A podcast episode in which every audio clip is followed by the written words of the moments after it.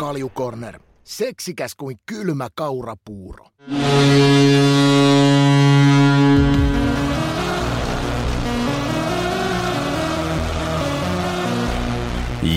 Ja tästä käyntiin Kaljukornerin jakso numero 90. Meidän toinen kaljupää Juuso vieläkin maailmalla, mikä tarkoittaa sitä, että täällä juontohommista vastaa jälleen kerran Vade ja mun vierellä totta kai tulosyksikön paineiden kanssa satavan luonnonjäiden pehmeimmillä tassuilla ja pisimmillä luistelupotkuilla varustettu Ika. Tervetuloa. Kiitos. Ensimmäiset kysymykset totta kai pitää painaa näistä sun Twitter-videoista, joissa siis yksin luistelit erittäin tyylikkäästi siellä ihan meren jäällä. Saatiin mennä paljon tiedustelta, mikä ihme pelipaita sulla oli siellä päällä. Lähdetään sillä liikenteeseen. Montrealin, äh, Montrealista Arsilta saatu, tai itse asiassa ryöstetty Arsilta, että niillä oli se, se, se Irlannin, mikä se on se kansallisvuosi. St. Patrick's Day vai? Just St. Patrick's Day, joo, niin, niin, niin tämä on sen aiheinen pelipaita, että mitä ne veti jossain alkuverryttelyssä tai jossain, niin mä ryöstin sen, koska se on aika siistin näköinen paita ja sitten se sopi tuohon teemaan ihan hyvin, kun pääsee ulkojäälle tuonne merenjäälle kirmaille. Oli niin peiliä ja aurinko paistoi ja sitten mä pääsin testaamaan, että miten toi mun terve polvi niin sillä kesti, että tota niin mutta mut tota niin yksi joutui kirmaille siellä, että tota, ei paljon pelikavereita löyty, mutta se tässä vaiheessa, niin se on niin tämä mun elämän tarina, että tota noin, niin kaverit käy aika ohkaiseksi. No ei ainakaan kukaan vienyt pelivälineet pois siellä. Aika hyvin. No, no ei, mä pystyin mä senkin hukkaamaan. Pystyin mä senkin hukkaamaan. Mulla oli varakiekkoja viisi kappaletta mukana, niin kyllä mä pari pystyin silläkin aikajänteellä hukkaamaan. Mutta sen verran pelotti lähteä vähän kirmaalle, että ei uskaltanut mitään retkiluistelua lähteä. Et vaikka tuo jää kyllä aika paksu on ja sitten kuin ollakaan, kun mä ajattelin, että seuraavana päivänä pääsee sitten lapsen lapsen kanssa vähän kirmailemaan, niin toi ilma vähän vaihtoi ja se heitti sitten toi jää vähän semmoiseksi ropeloiseksi, ettei siihen oikein vittynyt lähteä luistelemaan. Joo, sä kävit ilmeisesti hakemassa tota riitan sisältä sit kuvaamaan ja vahtimaan, ettei sinne jäihin sitten lähetä tai vahingossakaan pudota.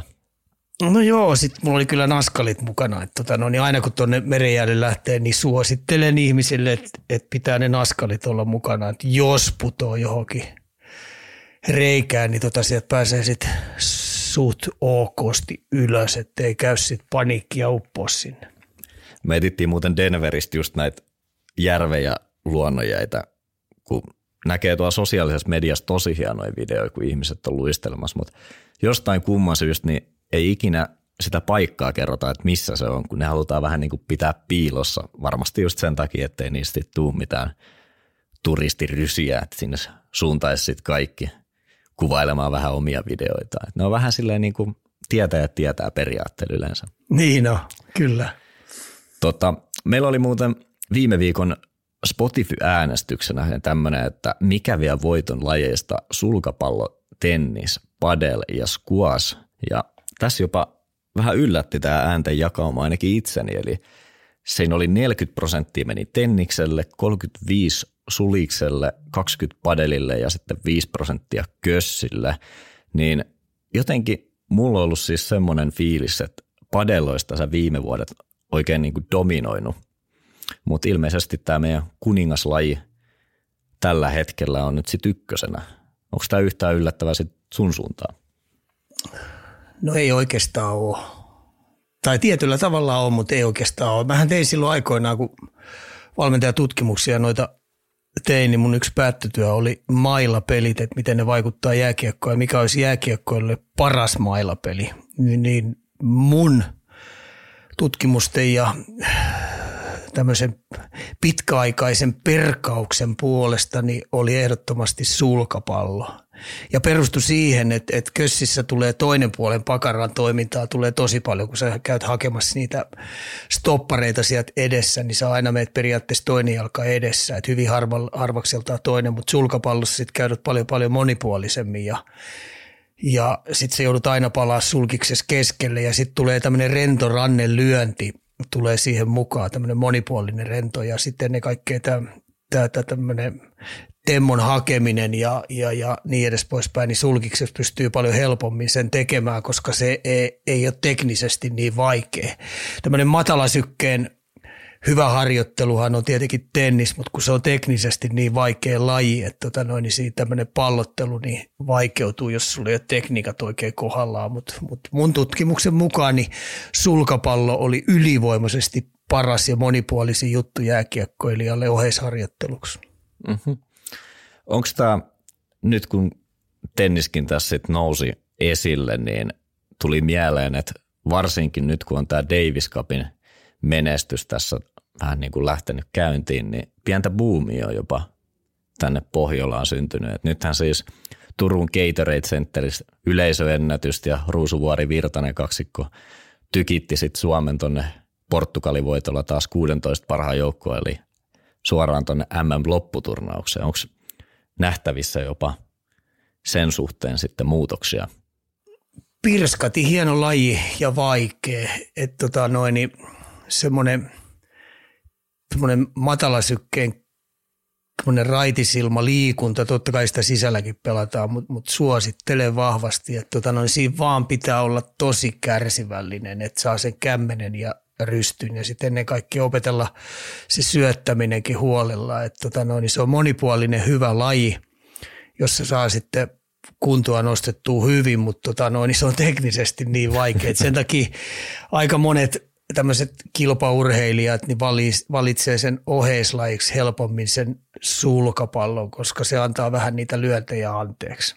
Suosittelisitko tenniksestä, että ottaisi jopa ihan tunteja siihen alkuun, koska siinä Joo, lyöntitekniikathan on siinä vaikeimmat. että jos sulla on mailla väärin kädessä, niin sitten se sun kämmenhän lähtee ihan harakoille.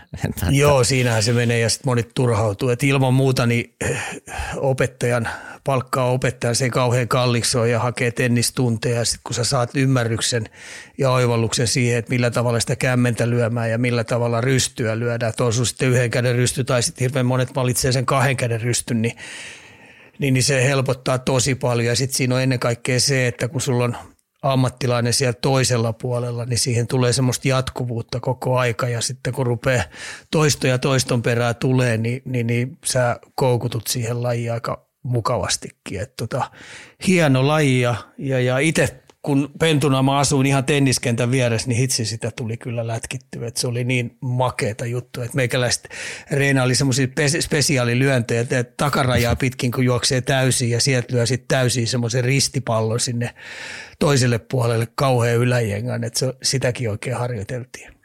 Joo, eikö tässä maada myös se sama ole, että minkä nuorena oppii sen vanhana taitaa, että mahdollisimman nopeasti vaan isät ja äidit veis, veis tota jälkikasvut sit, koska ne matalan kynnyksen tennisopetuksethan ne ei ole mitään kalliit, mutta sanotaan, että jos mä nyt tässä iässä lähden niitä tennistunteja yksin hakemaan, niin se voisi vähän kalliimpaa olla. Että helpommalla pääsee, kun on oppinut se vähän nuorempana tuolla.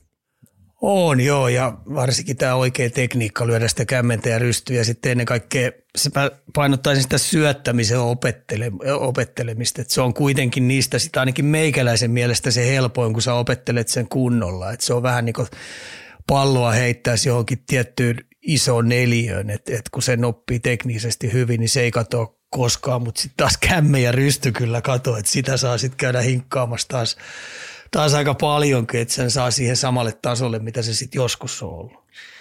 Joo, Hurmeen Kimmohan sanoi tuolla aikoinaan, kyseli, että mikä lyönti kannattaa opetella, niin että kyllä se syöttö on, kun se on ainoa lyönti, mihin vastustaja ei pysty vaikuttaa. Että jos voittoilla ajattelee pelkästään, niin se kannattaa jumpata kyllä kuntoon, jos tosissaan meinaa pelata jotain vastaan. Joo, kyllä se näin on. Tota, Tuosta piti vielä, kun nyt vähän tuota tennisbuumia puskin sun suuntaan, niin eikö se vähän sama ollut tuolla koriksenkin puolella, että kaikki tapahtuu aika nopeasti sitten, kun tota kansainvälistä menestystä aletaan nauttimaan, että kuinka ison sä näet tai annat näille maailman tähdille ja esikuville tuossa niin vaikutuksena uuden sukupolven kohdalla sitten? No se on ihan selvää, että tota, no, niin esikuvia tarvitaan ja sitten ei, mikään ei tule ilmaiseksi. Et tässä on nyt sitten muistettava Tenniksessäkin, että tietenkin siellä on Jarkko Nieminen valmentajana, mutta Jarkko Nieminenkin heti tämän viimeisen suurtyön jälkeen niin antoi krediitit näiden, jun, näiden pelaajien valmentajille ja se, mitä ne on pentuna siellä tehnyt. Et esimerkiksi Ruusuvuorihan kahdeksanvuotiaana löi viikkotasolla kymmenen tuntia päi, ää, viikossa palloa. Eli kahdeksasta kymmeneen ikävuoteen niin viikolla, niin hei, kymmenen tuntia – mieti sitä, että kuinka paljon. Samoin, jos ajatellaan Otto Virtanen, niin ihan samoin ihan pienestä pitäen tykittänyt palloa ihan järjetön määrä, että sä oot erikoistunut hyvin nuorena. Ja sitten kun me mennään kanssa koripalloon, niin koripallon nämä tämän hetken Suomen, Suomen nuoret tähdet ja Markkasen johdolla, mitkä tulee, niin ne on erikoistunut tuohon lajiin tosi nuorena ja toistomäärät on pennusta pitäen ollut ihan valtavia. Totta kai siellä on myös monipuolisuuttakin mukana, mutta hyvin aikaisessa vaiheessa jätkät on valinnut sen ykköslajin on, on valinneet ja, ja, ja tuossa nyt toi tulos näkee. Ja sitten kun sä rupeat kansainvälisesti pärjäämään, niin niistähän tulee hyvä, hyviä esikovia ja sen takia niin tennis nyt voi tosi hyvin. Ja tota noin, niin pirskati hienoa, että kun ajatellaan Tur- Turussa nyt oli tämä viimeinen turnee, niin mitä siellä oli 15 000 ihmistä oli kahden päivän aikana katsomassa, niin se on aika makeeta, makeeta juttua. On, kyllä. Mennään me hei tästä eteenpäin, koska tänään ollaan niin sanotusti on the clock. Sulla vielä päivä nimittäin jatkuu heti tämän äänityksen jälkeen, eli yritetään ainakin olla tehokkaita tässä. Eli lyhyt niputus jakson sisällöstä. Me aloitetaan NHL. Siellä oli All-Star-viikko meneillään. Vähän mietti se, että mitäköhän, mahtaako edes tapahtua mitään, mutta kuinka ollakaan niitä kuuluisi jytkyjä pamahtelista ovista ja ikkunoista, vaikkei pelejä oikeastaan edes pelattu. Ja NHL-osion jälkeen sitten jälkiruokana tarjoillaan kattavasti vielä tietenkin sitä sun tätä. Onko sulla Yka alkuhöpinöihin jotain lisättävää tässä vielä? Ei, anna palaa vaan. Taas yllättävän paljon tapahtui ja varsinkin jääkiekko rintamalla, vaikka NHLkin oli niin sanotusti vähän tauolla, niin, tota noin, niin tapahtui, tapahtui järjetön määrä mielenkiintoisia asioita ja, ja, ja positiivisia asioita paljon. Ei, ei oikeastaan kuin muutama negatiivinen setti siihen lävähtänyt. Että, tota noin, niin anna palaa vaan. Yes, seuraavana vuoro on NHL. Kalju Corner. Oli haika se sauna jo lämmin.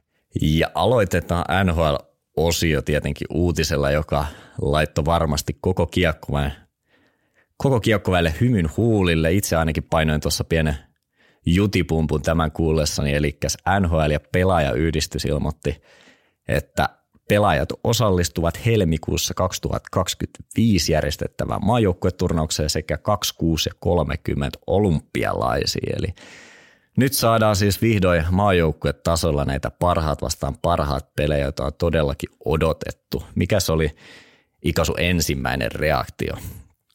No pirskati, hieno homma ja itse kun nyt on viisi vuotta tuossa, varsinkin viimeiset viisi vuotta, kun on reissannut tuo Pohjois-Amerikassa ja sitten on, on päässyt juttelemaan ulkomaan ammattilaisten kanssa, niin kyllä heillä on jatkuvasti mieli palannut ja juttu palannut siihen, että olisi kiva päästä haastaa Suomi, olisi kiva päästä haastaa Jenkit, olisi kiva päästä haastaa maailman parhaat turnauksessa. Että niin monta vuotta mennyt, että ei ole maajoukkueet ollut vastakkain ja parhaat pelaajat päässyt mittelee, kuka se on. Että tämmöinen koppikeskustelu, mikä niillä on koko aika ollut ja tämmöinen, tämmöinen källien tekeminen toisille jatkuvasti ja väittely, niin, niin, niin nyt päästään siihen tilanteeseen, että oikeasti ne pääsee pelaamaan toinen toisiaan vastaan. Että sen takia se oli vain ajan kysymys, koska pelaajien tahtotaso oli niin kova, että noiden päättäjien oli mukauduttava siihen ja löydettävä reikä, että näitä aletaan pelaa. Ja sitten toinen juttu vielä se, että niin kahteen olympialaisiin, niin, niin, niin NHL on näyttänyt vihreätä valoa ja siinä pelaajien tahto näytteli tosi iso juttu edellisen kerran tosiaan, oliko se Sotsissa 2014, eli 10, 10 vuotta sitten, Joo. niin parhaat pelannut keskenään ja me just puhuttiin näistä puumeista tuossa alussa ja idolien merkityksestä, niin eikö tämä ole se nimenomaan, joka vie myös sitä lajia eteenpäin, että me tarvitaan näitä tällaisia tapahtumia todellakin? Todellakin tarvitaan ja sitten kun olympialaisista puhutaan, niin olympialainen on, olympialaiset on se mihin oikeastaan kaikki urheilijat, kaikki lajit, on sitten joukkueen lajista kysymys tai yksilölajista kysymys, niin, niin, niin kerran neljässä vuodessa, niin niin, niin sä pääset mittelee parhaita vastaan ja kaikkien nappuloitteen ja kokeneittenkin unelma on se, että pääsee jonain päivänä ole olympiakultamitalisti tai mitallisti tai pistesijoilla. Kyllä. Ensi vuonna tosiaan tämä neljän maan turnaus, oliko näin, että A-Star-pelit jää sit siitä samalla pois, jossa joukkueena sitten Kanada, Yhdysvallat, Suomi ja Ruotsi. Ja nämä kyseiset pelit pelataan tuolla Montrealissa ja Bostonissa, niin uskotko sä, että tämä formaatio tulee olemaan Suomessa todella iso asia? Tulee olemaan iso asia ja se, minkä takia se oli neljän joukkueen vaan, niin siitä piti pudottaa. No tietenkin tämä yksi yhdellä ei ole mitään asiaakaan, koska se, se, se sota, minkä he käy tuolla, niin se täytyy viheltää heidän mahdollisimman nopeasti poikki, poikki jotta heidän maan urheilijat pääsee mittelemään sitten kaiken näköisiin turnauksiin mukaan, mutta tota, no, niin se on sen ajan kysymys. Ja se, että minkä takia esimerkiksi tsekit ei päässyt, niin heillä on yksinkertaisesti liian vähän pakkeja tuolla. Et mä kuulin tämän jo oikeastaan vuosi sitten, kun tsekkiläisten toimittajien ja asiantuntijoiden kanssa juttelin, niin heillä oli iso huoli se, että NHL heille ei ole muutamia pakkeja, jotka pelaa. Että jos tämmöinen turnaus tulee, niin ei heille oikein sauma osallistua siihen, koska, koska tota noin, niin Euroopasta vakuutukset ja kaikki muut systeemit, sarjat on kesken, niin, niin siihen turnaukseen on aika vaikeaa päästä messiin. Ja samoin Saksallakin, Saksalla on hyviä NHL-pelaajia, kuten tiedetään, mutta ei riittävästi. Et sen takia tämä formaatti nyt on neljällä, neljällä joukkueella. Ja siinä on näyttelee sitten taas iso juttu tietenkin se, että pelaajat tarvitsee siihen Escort-rahastoon täytettä ja, ja, ja, se, että päästään ensinnäkin tämmöinen harjoitusturnaus vetämään jo ennen olympialaisia, niin, niin, niin ja tästä varmasti tulee sitten jatkomo, että mä uskallan väittää, että tästä kun mennään vuosi seuraavaa eteenpäin, niin siellä sitten tulee, tulee jo sitten jopa kuutta joukkuetta tai jopa kahdeksaa joukkuetta Joo, mukaan. Eikö, eikö tämä escrow ole just se, että NHL-pelaajien oma tilipussihan on siis verran NHL-liikevaihtoon ja sitten tämä tapahtuma lisää sitten totta kai siihen dollareita, joka tarkoittaa sitä, että ei joudu niin sanotusti antaa omasta palkastaan pois. Että koronavuodet totta kai rokotti tuossa aika paljonkin. Ne rokotti aika pahasti ja ne on aika paljon, paljon siellä, siellä on niinku raha, rahaa heillä kiinni, niin sen takia täytyy löytää sit keinoja, että sitä saadaan sitten kavennettua toiseen suuntaan. Joo. Tota, yksi, mikä totta kai alkoi heti tämän uutisen myötä, niin oli kokoonpanospekulaatiot, ja mekin voitaisiin vähän ottaa nyt alkukutituksena niin kiinni.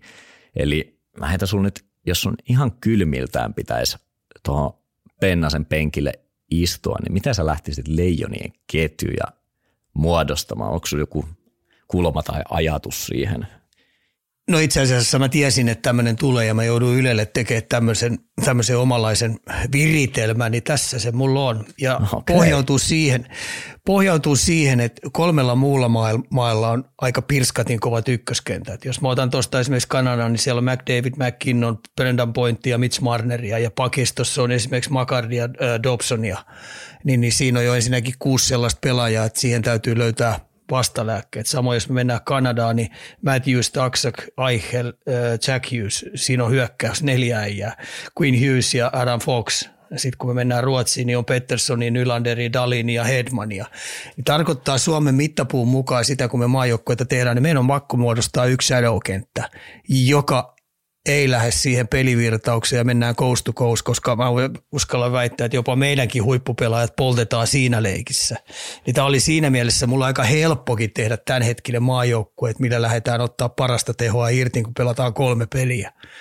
Niin, niin jos lähdetään veskareista liikenteeseen, Saros, Ukko-Pekka Luukkonen ja Kevin Lankinen, siinä on kolmikko ja tietenkin Saros ilmiselvä ykkönen. Toi on aika helppoa. Sitten kun mennään pakistoihin – pakistoihin, niin mä kokosin tänne yhdeksän pakkia. Tämäkin oli aika helppo. Ykköspakkipari Heiskanen ja Heiskanen tarvitsee liberopakin, niin Niko Mikkola, mulla on liberopakki. Siinä on pari. Seuraava pakkipari oli aika helppo. Lindel Hakanpää. Pelannut paria Hintsi, äh, tai tuolla äh, Dallasissa jo iät ja ajat ja hoitanut alivoimaa. Sitten kolmos parikin oli meikäläisellä aika helppo. Määttä Ristolainen. Määttä ja Ristolainen on molemmat sama-ikäisiä. Määttä Määtällä on kaksi kuppia ja Ristolaiselle ei kauheasti pudotuspelikokemuksia ole, mutta kun mä tunnen sen luonteen aika hyvin ja kun on lähes veljiä keskenään Määttä ja Ristolainen, toinen lefti, toinen raitti, niin nämä tulee toimeen hyvin ja sitten kaiken lisäksi niin kaikkien maitten – tämä ykköshepat, niin aristelee tietyllä tavalla ristolaista. Ja sitten kun ristolaisilla on vielä äh, turvana toi pelitapa, niin sen on aika helppo tässä pakkiparissa toimia. Neljänteen jäisi sitten Välimäki Jokiarjo ja sitten ysipakkina mulla olisi Vaakanainen. Tämä oli aika helppoa, mutta sitten kun mennään ketjuihin, oppista keikkaa. Sitten jotkut ottaa herneen nenää, kun jää rannalle, mutta tämä on tämänhetkinen tämmöinen mun ajatus. Eli ykköskenttä on pirskatin helppo muodostaa, siitä ei ollut epäselvääkään. Eli sentterinä Hintz. Ja tämä on koottu oikeastaan Rantasen Miko ympäri, koska Rantanen on mun silmissäni vielä parempi painos Jaromir Jaagerista. Sellainen, mitä oikeastaan millään muulla maalla ei ole tällaista heppaa, mitä meillä on kun puhutaan tulosyksikön kahden suunnan pelaamisesta, päätypelaamisesta, maaliedusta pelaamista, suorien hyökkäysten päätöksestä, laitojen lähellä pelaamisesta, niin Mikko Rantanen on sellainen sonni, jota muilla ei ole. Niin sen ympärille on tulosyksikön kentät aika helppo, niin se tarvitsee jalkoja. Eli Hintz keskellä ja Aho toisella laidalla. Tulee olemaan muuten sitten aika petollinen ketju, pelaa niin sitten ketä tahansa vastaan. Ja sitten tämä mun shadow-kenttä, niin, niin, niin siihen on aika helppo jyvittää Parkkovi koska Parkkovi on tällä hetkellä NHL top kolme sentteri, kun puhutaan, ja mun, suur, mun mittapuun mukaan paras puolustava sentteri, paras puolustava hyökkäjä, mitä tuosta NHL äijistä löytyy. Kiekollinen suoritusvarmuus illasta toiseen yli 90, ei leiki koskaan voitolla, ja sitten polttaa kenet tahansa ykkössentterin tuolla, kun puhutaan matemaattisesta jääkiekosta, niin silloin oli pirskati helppo pistää kaksi laituria, eli veljes Lehko, Lehkonen Arturi ja sitten Teukka Teräväinen. Ai, Teuvo siihen. Teuvo, Teuvolla on yksi, yksi kappi, yksi sormus, on maailmanmestaruutta löytyy alivoimassa Karoliinan ykkösheppo ja melkein ilta toisensa jälkeen tappamassa, jos ei puhuta Stalin ja Stalin alivoimatoiminnasta, niin kyllä teukkaan seuraavasti katseet kiinnittyy, miten tapetaan alivoimaa.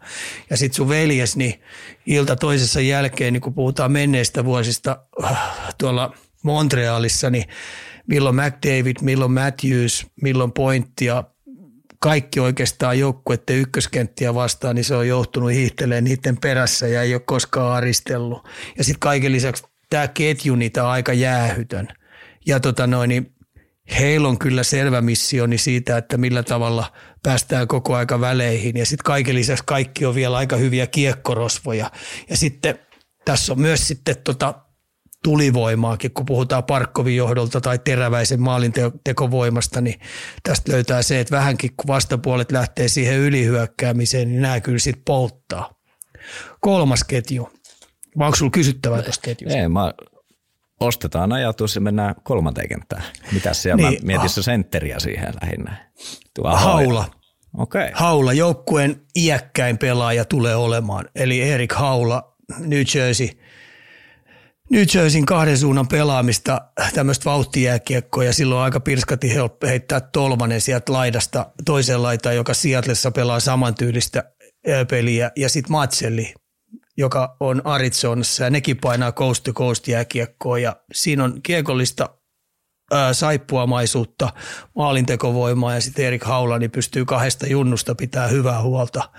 Sillä se on New, De- New Jerseyssäkin joutunut sitä rastia tekemään ja mun mielestä Lindy Raffin luottoäijä, niin vaikea pudottaa pois, niin silloin kaksi aika hauskaa he, äijää heittää tuohon viereen, josta se pitää huolta. Ja sitten noin jää muuten jaloistakaan kiinni.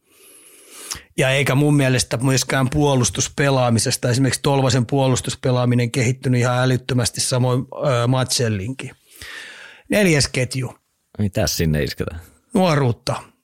Lundeli on ollut finaaleissa, Lundeli laidassa, Kotkaniemi keskellä, Lundeli ja Kotkaniemi nuoresta iästä huolimatta pelannut älyttömästi pudotuspelejä. Molemmat on ollut Stanley Cupin finaaleissa, molemmat on pelannut seiskapelejä. Ja Luostarinen – ilman muuta, ei kahtsanakaan. että siinä on nelosketju ja löytyy voittavaa toimintaa, löytyy nuoruutta ja 13 hyökkää, mulla on Kaapo Kakko. Sen takia mä pistin Kaapo Kakon 13 hyökkääjäksi, koska tota noin, aina tulee flunssia, aina tulee tiettyjä kolhuja, aina tulee sellaista, että joku ei ihan sataprosenttisessa kunnossa, niin Kaapon pystyy heittää sit mihin tahansa ketjuun, mihin tahansa rooliin. Ei jää siitä kiinni. Ja kaiken lisäksi, kun se on vielä aika peluri, niin sitä ei huimaakaan. Eli silloin oikeastaan vaikea rasti tässä joukkuessa olla koko aika valmiuksissa ja ilta toisensa jälkeen niistä kaivataan jossain. Eli mulle jäisi rannalle – Laine, Kapanen, Kraalund, aika kovia äijä ja perustuu ihan puhtaasti siihen, että, että tietenkin Kraalund on aika vaikea jättää ulkopuolelle, mutta kun se pelaa häviävässä joukkueessa ilta toisen jälkeen on tullut turpaa ja, ja tota noin, niin ei ole oikein sellaista tietynlaista flowta löytänyt, paitsi pisteiden valossa on tehnyt mun mielestä ihan ok, mutta tota noin, niin vaikeita on ollut. Ja sitten Laine ja Kapane, heidän pitää nyt hoitaa itsensä siihen tikkiin, että, tota noin, niin, että ne on taas sataprosenttisessa kunnossa – ja perustuu nyt siihen, että tota noin, niin sitten jos ne on sataprosenttisessa kunnossa, niin ne pystyy pelaamaan sitten kyllä mistä tahansa ja pudottaa jonkun tuot joukkueesta pois. Joo, sen mä olin tuossa myös lisäämässä, että tuossa on kyllä kolmikko, joka pystyy sitten antaa kyllä varmastikin näytet siihen, että ansaitsee sen pelipaikan. Mikäli no siitä. joo, noilla, tuolla lahjakkuudella ja tuolla äh, taidolla ja nopeudella ja minkälaista niitä, että jos pojat on sataprosenttisessa kunnossa, niin melkein pudottaa melkein äijän kuin äijän tuot joukkueesta pois. Siitä ei ole epäselvääkään. Joo. Mä olin täältä poiminut näistä muista kolmesta joukkueesta sitten ensi vuodelle vähän eri asiantuntijoiden ennustuksia kokoonpanoista. Mä voisin täältä nyt ottaa vaikka ykkös- ja kakkoskentät, niin niistä saat antaa mielipiteet, tekisit jotain muutoksia vai ollaanko siellä sun mielestä ihan kassalla. Eli Kanadasta täällä on tämmöinen ykköskenttä heitetty ilmoille kuin Crosby, Marchand, McKinnon ja kakkoseen sitten Edmontonin kolmikko, eli Hyman, McDavid ja Nugent Hopkins. Pakkeen sitten olisi Dauti, Makar, Pietrangelo ja Theodore. Miltäs noi kuulostaa? Onko sulla, lähtisikö se jollain eri tavalla noita kenttiä muodostamaan esimerkiksi? Kyllä mä lähtisin. Mä pistäisin McKinnon tota noin, McKinnonille, kun mä pistäisin Haimanin laitaa ja sitten mun täytyisi miettiä, kenet mä siihen sitten pistäisin oikein, että siinä on valinnanvaraa, mutta tota noin, samoin McDavidille, niin siinä olisi Brendan Pointtia ja Mitch Marneria, että tota, kyllä siinä aika hauskaa on. Että tota, noin, noin on tommosia vähän, mistä tuntuu, mutta tohonkin pitäisi miettiä oikein kunnolla, että mikä se on, että tota, noin, se paras. Ehkä McDavid sittenkin olisi Haimasin laidalla, mutta tota, toi on tuommoista palikoitte siirtämistä. Mutta niin kuin mä sanoin, niin jokainen joukkue tuolla tulee tekemään y- yksi, y- yhden oikein superkentän, johon sitten katseet kiinnittyy ja ne ei tule peluttaa sitä joukkuetta YKK, ne, vaan logiikkakin sanoo, että tämmöiset McDavidit ja kumppanit, ne tarvitsee peliminuutteja sen, mitä ne saa seurajoukkueessakin yli 20 minuuttia. Et sen takia meikäläinen nyt oli aika helppo lähteä siitä, että löytyy shadow-kenttä ja sitten tälle shadow-kentällekin niin täytyy löytyä backupia. Et sen takia mulla oli siellä Kotkaniemi Lunden luostarinen. Ei muuten sitten pasko housuihin, vaikka tulee isojakin nimiä vastaan. Tuossa Kanadassa on nimenomaan se mielenkiintoinen, kun otit tämän peliajan siihen – esille, että jos sulla on sentterikolmikko siinä McKinnon, Crosby, McDavid, niin eikö yhdenhän pitää vähän niin kuin laitaa hypätä siinä? Joo, Ke, täytyy, kenet, joo. kenet sä nyt siitä sit laittaisit? McDavidin. Tuntuisi helpolta. Okei, okay, olet niin. McKinnoni, McKinnoni on aika vaikea pistää, koska tällä hetkellä se on sarjan parhaimpia senttereitä ja tota noin, niin se luisteluvoima, se juttu, niin ei, ei, sitä on aika vaikea nyt ohittaa, mutta aika, siinä on kaksi aika kovaa heppaa kuitenkin, McDavid ja McKinnon, että tota, mielenkiintoista. Kyllä. Mutta Crosby on sitten taas kuitenkin ihan puhdas sentteri. On, tuo Kanadan veskari kaksikko, mitä täällä muuten on nostettu, Aiden Hill, Logan Thompson, niin aika mielenkiintoinen, että siellä ei löydy nyt kyllä, tai ei sanotaan vakuuta ehkä tämmöisessä turnauksessa, jos katsoo. Niin... Siihen pitäisi löytää sellainen, jolla pää kestää. Joo. Macron de Fleury. Okei. Okay. No se, se flööri tulee, se floweri vielä yksi vuosi. Niin. Joo. Mutta tota, jenkit hei seuraavaksi. Täällä olisi tota, ajateltu tällaista kuin Clayton Keller, Matthews ja Kyle Connor, Brady Kachuk, Jack Hughes ja Matthew Kachuk. Ja sitten puolustuksessa ykköspakkipari, niin molemmat Hughesit, eli Quinn Hughes ja Luke Hughes ja sitten Adam Fox ja Jacob Truba. Tekisitkö muutoksia? Et siellä on esimerkiksi neloskenttä on tämmöinen kuin Eichel Thompson, JT Millerkin vielä. Et Joo, siinä on kyllä aika, siinä on aikamoinen rakentaminen heillä, että, tota no, niin, että millä tavalla on. Että, tota, kyllä tuohonkin täytyisi miettiä kyllä tosi tarkkaan, mitä lähtisi, jos coachina olisi. Että mitkä ne kemiat on ja sitten kun siellä täytyy kuitenkin olla ketjussa kohti aina sellainen, joka pystyy ja haluaa pelata sitä maaliedustaa ja hoitaa kaikki irtokiekot ja mennä väleihin ja tehdä sitä tilaa ja sitten siinä täytyy kuitenkin olla sitä luisteluvoimaa ja taitoa, että tota noin, et ei voi olla samantyylisiä jätkiä. Et sen takia esimerkiksi – mua nyt häiritsisi tämmöinen pakkivari kuin Hughesin veljekset häiritsisi aika paljon, että molemmat aika samantyylisiä, niin kyllä se kaksikko tultaisi polttaa aika nopeasti. Ketä olisi ne sun, jos ottaa tuon sentteri, eli keskikaista, siellä on Matt Hughes, Jack Hughes ja Jack Eichel, niin mikä sun nokkimisjärjestys esimerkiksi tässä on? Dylan Larkin on esimerkiksi tässä sitten vielä yksi. Larkki lähtee kyllä laitaa ehdottomasti, että kyllä kyllä Matthews tietenkin on tällä hetkellä sellainen, mä tykkään sen pelaamisesta ihan älyttömästi, että sen puolustuspelaaminen on parantunut, että siinä on kyllä kova kilpailu kahdella jätkällä, että kun Eichel kuitenkin voitti Stanley Cupin viime vuonna, niin sillä on kuitenkin iso merkitys, että tämmöinen nokkimisjärjestys on saattanut heittää, sit kun se on pikkasen vähän vanhempikin, niin, niin todennäköisesti on vähän pakkokin panna tällaisilla natsoilla niin Eicheli eteen ja sitten tulee Matthews. Okei. Okay.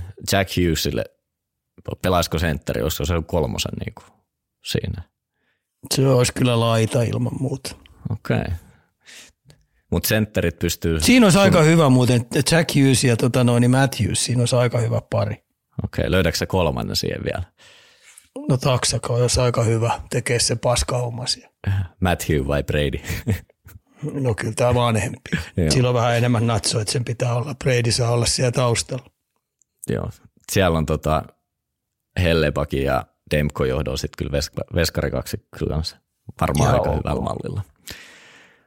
Ruotsi vielä, hei. Mitäs tämä nippu näyttää? Siellä on tota, no pakisto ainakin, siellä olisi Heitman, Carson, Daalin ja Jonas Brodin, ja sitten löytyy vielä Ekholmi ja Anderssoni, niin näyttää aika hyvältä kanssa. Mutta mites tota, ykkössentteri tai sentteripuolella Pettersson, Chad, Eriksson, Ek, William Carson. Mites sä, pitäisikö sä kaikki senttereinä tuossa ihan, ketä me löydettäisiin laidoilla sinne?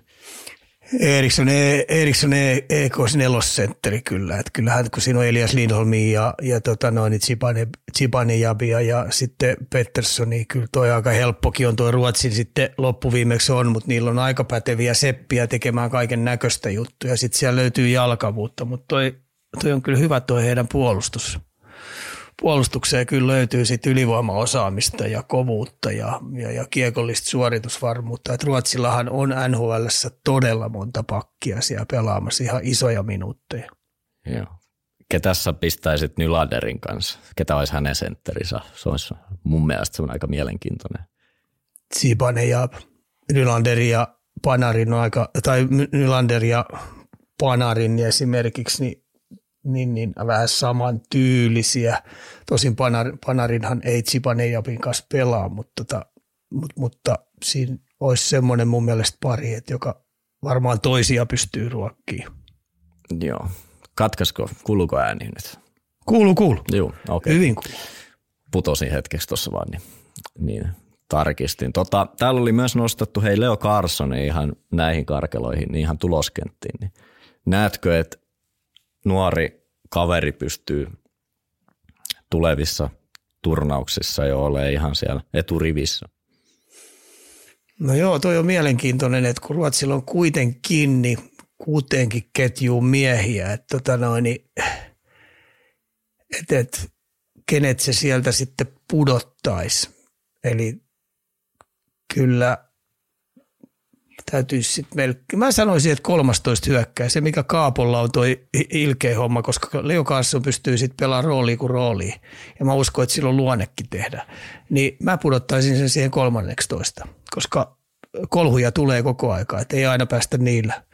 Lunssaa ja muuta juttua tulee. Okei. Okay. Mutta ylipäätään voimasuhteet sitten vielä tähän loppuun, niin miten sä näet Suomen, miten me ränkätään näissä karkeloissa ja mikä olisi sun niin kuin ylivoimainen ykkönen siellä vai löytyykö sieltä? Uskoiko sä, että tulee yllätyksiä? Kyllä mä sanoisin, että niin uskomattomat kuin kuulostaa, jos pannaan maalivaadit vastaan maalivaadit, pakit vastaan pakit ja hyökkäät vastaan hyökkäät, niin USA, USA, Kanada, Ruotsi ja Suomi sitten on tiukka haastaja. Mm. Siitä. Ja sehän sopii meille. Sopii, sopii. Joo. Se on täydellinen asetelma oikeastaan. Oh. Tuosta lähtee liikenteeseen. Jatketaan. Joo, ja sitten kun meillä on kuitenkin Suomessa suomalainen tämmöinen palvelukulttuuri on, kun me päästään alta vastaan, ja sitten kun mä katson tätä meidän ryhmää, niin meille ei muuten yhtään löydy sellaista jätkää, jotka täytyy lähteä nöyristelemään tai kerää jotain nimikirjoituksia. Että on niin ärsyttävän hyvä, kurjalainen, sitoutunut, ja kaikki on semmoisia hyvän ikäisiä kavereita keskenään, pelannut nuorten maajoukkuessa, niin taas just meille optimaalisin paikka pistää kaikille luukurkkuun. Sitten kun meillä on vielä Saros maalissa. Näetkö sä, että toi 26 olympialaiset on se vuosi, kun Suomella on niin kuin se sauma iskeä siihen? On. Ja sitten jos käy siellä sillä lailla, että, että tuo joukkue vielä löytää semmoisen omanlaisen pelitavan, millä ne pystyy polttaa kaikki. Ja sitten siellä on nämä roolit on kaikki sellaiset, että kaikki on ostanut ne että tässä on oikeastaan pirskati hyvä, että tulee tämä, tämä neljän maan turnaus tulee tähän ekaksi, niin pojat pääsee keskustelemaan ja juttelemaan ja valmennus pääsee poikien kanssa samalle sivulle ja sitten niille löydetään se oman tyylinen pelaamisensa, koska aika monet pelaa vauhtijääkiekkoa tällä hetkellä. Hintsin joukkue pelaa, Parkkovin joukkue pelaa, Haulan joukkue pelaa, Kotkaniemen joukkue pelaa, Colorado pelaa. Eli tässä on Seattle pelaa. kun me mennään tästä koko lista läpi, mistä nämä meidän jätkät tulisi, niin ne pelaa tämmöistä vauhdikasta, kurialasta, hyvää suunnanmuutosjääkiekkoa, missä on myös sitten erilaisia rytmejä. Että sitten kun niille löytyy tämmöinen yhtenäinen tapa pelata, missä kaikki, mitä kaikki tykkää tehdä, niin, niin, niin Suomella on kyllä tosi hyvät saumat, koska tämmöinen viisikko kurialaisuus tulee meidän, meidän valtiolle ehdottomasti. Joo. Hypätään hei tästä nyt taas virallisesti sinne oikein niin kunnolla NHLn puolelle. Eli ei mennyt kauaa, kun tämä sun viime viikon heitto Losin suunnalta osui ja uppos. Eli koutsi lähti siellä vaihtoon ja meiltä kyseltiinkin, että Todd McLellanin ää, potkut Kingsistä ja tilalle tota, valmentajana kokematon Jim Hiller, muuttaako Kingsin tappioputken vai pahentaako vain tilannetta? En mä usko, että se pahentaa. Tuossa joukkueessa on riittävästi jalkoja. Tuossa joukkueessa on mun mielestä sellaisia elementtejä, että ne pystyy muuttaa tuon pelaamisen vauhtijääkiekoksi. Ja tota noin, niin se, missä, minkä takia mä rupesin kallistua siihen, että tässä nyt ollaan menossa valmennuksia joukkueen kanssa eri suuntaan, niin oli tämmöinen nihilistinen puolustuspelaaminen, joka perustuu aika minimalistiseen hyökkäyspelaamiseen sitten todella varmaan semmoiseen, että neljä pelin alla on koko aika tämmöinen riskikarvaaminen, tämmöinen rapsakka karvauspelaaminen, riisto- ja hyökkäysalue, ne rupesi olemaan ihan tosi vähissä. Ja sitten mä huomasin, että, että siellä aika moni nuorempi vauhtikone, polkukone, niin, niin, niin rupesi olemaan vähän niin sanotusti jalkajarrulla. Ne ei nauttinut siitä pelaamisesta, niin sen takia ei tullut sitten tuossa tappioletkussa, mikä oli, niin ei mun, mun mielestä tullut yllätyksenä, että joukkueeseen halutaan nyt uusi lähtö. Ja sinne tulee muuttumaan toi pelitapa entistä vauhdikkaammaksi, entistä suoraviivaisemmaksi ja sitten ruvetaan hyökkäysalueella niin paineistaa todella paljon enemmän, jotta ne pelaajat vapautuu pelaamaan vaistoilla. Joo, mä olin tässä ajatellutkin kysyväni just, että mikä oli ne tulosten lisäksi semmoiset syyt, mistä sä vähän haistelit tätä valmentajan vaihtoa, mutta sieltä ne aika no, tulikin. Joo, ja sitten toinen tietenkin se, että kun ennen kauden alkuun, niin mä katsoin sitä heidän kauden avausta, missä ne kävi siellä Australiassa pelaamassa, niin siellä oli jo tavoitteet asetettu ja samoin kun ne tuli kotiin, niin, niin, niin oli kamerat ja muut oli päivittää heidän mukana, niin, niin, niin seuran johto oli ilmoittanut valmennuksille ja joukkoille, että heillä on yksi, yksi yksi ainoa tavoite tänä vuonna. Heillä on riittävän hyvä rosteri haastaa kaikki NHL-joukkueet tuolla, että niillä on tavoite voittaa Stanley Cupia. Ne laskee sen, että seuran johto tulee tekemään kaikkea ja tällä rosterilla, jos ne vielä muutamia muutoksia saattaa tuossa matkan varrella tehdä, niin pitäisi olla mahdollisuus oikeasti pelata pitkälle kevättä päätyyn asti. Yes. Jatketaan me siirtouutisilla, eli Elias Lindholm, jonka perässä moni Stanley Cupia jahtava seura tässä ollut, niin lopulta nyt sitten vaihdossa Vancouveriin. Ja Kälkäri sai sentteristä vaihdossa Andrei Kuzmenkon, ja nyt tämä on sitten semmoinen nimihirviö, en ole kuullut sanottaisi myöskään missä, eli Hunter Brutsevici ja Joni Nurmo – ja sitten vielä ensi kesän ykkös- ja neloskierroksen varaukset lähti sinne sitten. Oliko tämä markkinahinta Lindholmista nyt ihan osuva loppukaudesta ja kuinka paljon sitten nostetaan nyt Kanuksin osakkeita tämän myötä? Suht kova.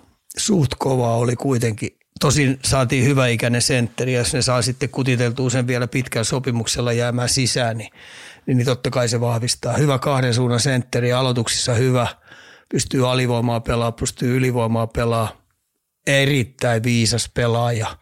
Että tota noin, tuossa nyt Vancouverin toimiston äijät, niin teki joukkueelle selväksi, että kun kausi on lähtenyt näin hyvin liikenteeseen, niin ne on tosissaan ja ne yrittää käyttää tämän vuoden tila, tilaisuuden parhaalla mahdollisella tavalla hyväkseen. Et tota, kova veto, kova hankinta ja onnea, nostan hattua Vancouverille, saavat hyvän pelaajan. Mutta hintakin oli suht, suht rapsakka.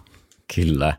Eliot Friedman paljasti tuossa myös, että Boston Bruins oli lähellä Lindholmin kaappaamista, mutta tämä nimenomaan siis karjutui tähän, että olisi samalla halunnut sainata sitten tulevan vapaan agentin kanssa jatkopahvin, niin näetkö, että tota Boston teki nyt sitten oikein vai tai teki Vancouver oikein, että lähti tässä sitten ottaa tätä Allin riskiä. Että jos saisit Bostonin peräsimessä, olisiko sä sitten tehnyt samalla tavalla, eli riskillä vaan, että sai, katsotaan sitten kauden jälkeen saadaanko sainattua ei. Jos siellä oli vielä Bostonilta oli pyytö esimerkiksi Hampus Lindholm tai joku muu kova pakki, esimerkiksi Karlo tai joku vastaava, plus siihen kyytiin sitten vielä ykköskierroksen varaus, niin tota, en nyt ihmettele, että, että tota, no, niin Postoni veti käsijarrun päälle. Että tota, hinta olisi ollut aika kova ja Postoni kuitenkin, kun katsotaan tätä tämän hetken tilannetta, niin on 49 pelistä kerännyt 71 pinnaa, niin kannattaako heidän lähteä antaa jotain hyviä äijä sieltä pois, plus vielä joku ykköskierroksen varaus tulevilta vuosilta, niin ei, eivät lähteneet siihen kyyntiin, mutta sen takia mä sanoin, että Vancouveri nyt osoitti toimiston puolelta, että nyt ollaan tosissaan liikenteessä ja sitten kun Kutsmenkolla oli kuitenkin ollut tiettyjä vähän vaikeuksia siellä muutenkin, niin he tulivat siihen tulokseen, että antaa mennä vaan. Ja Lindholm ilmeisesti tulee Bostonin targetti ole kesälläkin, että yrittää sitten saada ilmaiseksi sieltä itselleen. Joo, aivan joo. joo. Tota, Täällä oli kyselty myös, että löytyy, nyt kun tuolta on kadonnut noita senttereitä, niin löytyykö sieltä vielä joku täksi kaudeksi, niin heitä sut syvään päähän. Sen verran mä voin oma, tietenkin tässä vähän yritin etsiä, että mitä sieltä löytyisi markkinoilta, niin Nashvillen Tomi Novak potentiaalinen sen takia, että se olisi 800 tonni cap-hitti Bostoni, saisi sen kyllä mahtumaan ja toinen oikeastaan ainoa sentteri, mitä sieltä listoit löytyy, niin Adam Henrik, niin Tuleeko sinulla mieleen, onko tässä kaksi nimeä, joka jomaan kummassa näkisit, että voisi ehkä sopia sinne sitten? Joo, Adam Henrik on just sellainen, että varmaan aika moni on sen perässä ja sitten oli hyvä haku toi Tom, Tom Novak, koska tota, sille ei ole lähtenyt toi pisteiden valossa toi Näsville juttu rokkaamaan sillä tavalla, mitä ne olisi ehkä odottanut. Ja, ja ja tota, saattaa olla, että tota noin, niin se tyyli ja tapa ei Trotsille sovi, vaikka ne on sitä peluttanut aika rapsakkaastikin. Et sillä on tiettyjä problematiikkoja ollut siellä. Et Tomi Novak saattaa ollakin siellä, siellä tarjolla, mutta se, se, että mikä se hinta tulee olemaan, niin se on aika mielenkiintoinen. Itse nostaisin Kolumbuksen Boo Jenneri. Että kyllä mä mä näkisin sen, että siinä on myös joillekin aika hyvä, mutta sen tiedän, että kekäläinen pyytää kyllä joukkueen kapteenista aika paljon. Kyllä. Ja tosiaan toinen sentteri, joka tuolta markkinoit sitten katostasa, niin oli hyvää kautta pelaava Montreali Soom Monahan, joka matkas Winnipegin vaihdossa 20, äh, 2024 ykköskierroksen varaukseen ja 2027 ehdolliseen kolmannen kierroksen varaukseen. Niin miten tämä, tämä trade näyttelee sun silmissä? No joo, Winnipeg teki sen selväksi, että ne haluaa vielä lisää sinne, vaikka heidän keskikaista on aika hyvä, hyvä niin ne halusi tällaisen kaveri, joka on kanssa kuitenkin aika hyvä ikäinen. Sillä on tiettyjä tietenkin loukkaantumishuolia ollut, oliko lonkkien kanssa jotain vastaavaa, mutta se on kyllä näyttänyt, näyttänyt kyllä Montrealissa, että pystyy olemaan laadukas pelaaja ja näyttää terveenä olevan. Itse asiassa teen ihan samoja pinnoja kuin mitä esimerkiksi Elias Lindholm tänä vuonna ja kuitenkin tiedetään, että kuin vaikeita Montrealilla on ollut, niin kyllä Monahan on ruutusa hoitanut hyvä, että hyvä veto Winnipegiltä. Että yksi tekisi mieli vielä heittää tuolta, tuolta tota, että mitä tulee tekemään Pittsburgh-senttereittensä kanssa tai laitureittensa kanssa, onko siellä, että rupeeko niillä ole toi, toi, koska Puljun kanssa tehtiin sopimus, niin laskeeko ne, että niillä olisi jotain hyvää valuetta siellä tarjonnassa? Ja ennen kaikkea sitten, että mitä tekee Washingtoni ja mm-hmm ottaako sieltä joitain pelaajia. Siellä on kuitenkin mielenkiintoisia jätkiä, jotka on vetänyt ihan alakanttiin, niin joku saattaa mennä siihen, että tota noin, niin luottaa siihen, että kun tulee uusi paikka, niin innostuu taas pelaa laadukkaasti. Mulla olisi muuten yksi puskaradioiden puskaradio heitto Pittsburghin suunnalta. Eli jos ja kun nyt toi ei oikein lähde rullaamaan ja siellä lähtee uudelleen rakennuskäyntiin, niin pitää jo Sidney Crosby liikkuu johonkin. Siellä oli joku tämmöinenkin heitetty ilman, että dupasi painaa oikein kunnolla liipasin siellä. Et se, niin voisiko siinä olla, mä heitän nyt tämmöisen, pistetään tämmöinen hauska, koska ihan on, on ihan Crosby kanssa aika hyvin, niin voisiko siinä olla tämmöinen loppukauden rental? Ei huono. Ne kaksi jengiä itse asiassa, mitä siellä nostettiin, niin toinen oli Edmonton ja toinen oli sitten Colorado. Siinä olisi kyllä aika hauska. Pistäisi ainakin media kirjoittamaan tuommoinen siirto. No mä en vaan tätä Edmontonin jaksa uskoa, että se sinne lähtisi kilkuttaa itteensä, mutta Colorado saattaisi kuulostaa sille Crosbyllekin niin houkuttelevat, koska mä tiedän sen ja on kuullut sen, että McKinnon ja Crosby on kyllä aika hyvää pataa. Että tota noin, niin. Ja sitten kun ajatellaan toi tapa, millä tavalla Coloradokin pelaa, niin se voisi olla aika houkuttelevaa Crosbylle, mutta tämä on tämmöistä kivaa palikoiden siirtymätöntä, mutta sanotaanko näin 95 prosentin varmuudella, niin vaikeaa nähdä, että Crosby pukisi jonkin muun pelipaidan urallansa päälle kuin Pittsburghin pelipaitaa. Mutta entäs siellä on sitten kuitenkin Kentseliä, on Rastia ja on, on tota noin Malkkinia ja, ja, ja on Carsonia ja on Letangia ja on kuitenkin sellaisia kavereita, koska toi on kuitenkin aika kova kiipeäminen ylöspäin tuolla idässä ää, Pittsburghilläkin. Tämä Edmonton oli nostettu sen takia, että totta kai McDavid pelaa siellä, mutta se olisi Kanadassa, niin se voisi Crosbylle olla semmoinen aika mielenkiintoinen aluevaltaus, että hän saattaisi sinne halua pelaamaan. Okay. Mutta tota, niin kuin sanoit, mitä, mitä todennäköisemmin ei tule tapahtumaan. Ja tästä tota, Munahanin siirrosta piti vielä se mainita, että toi Canadienshan sai ykköskerroksen piki ylipäätään siitä, että he otti itselleen kyseisen pelaajan ja nyt Kent Hughesin johdolla niin draftipääomaa on ainakin kasvatettu paljon, että nyt se on enää siitä kiinni, että miten sitten varaukset napsuu? No kun Montreali tiedetään, niin ne on napsahdellut aika hyvin kohdalle. Kyllä.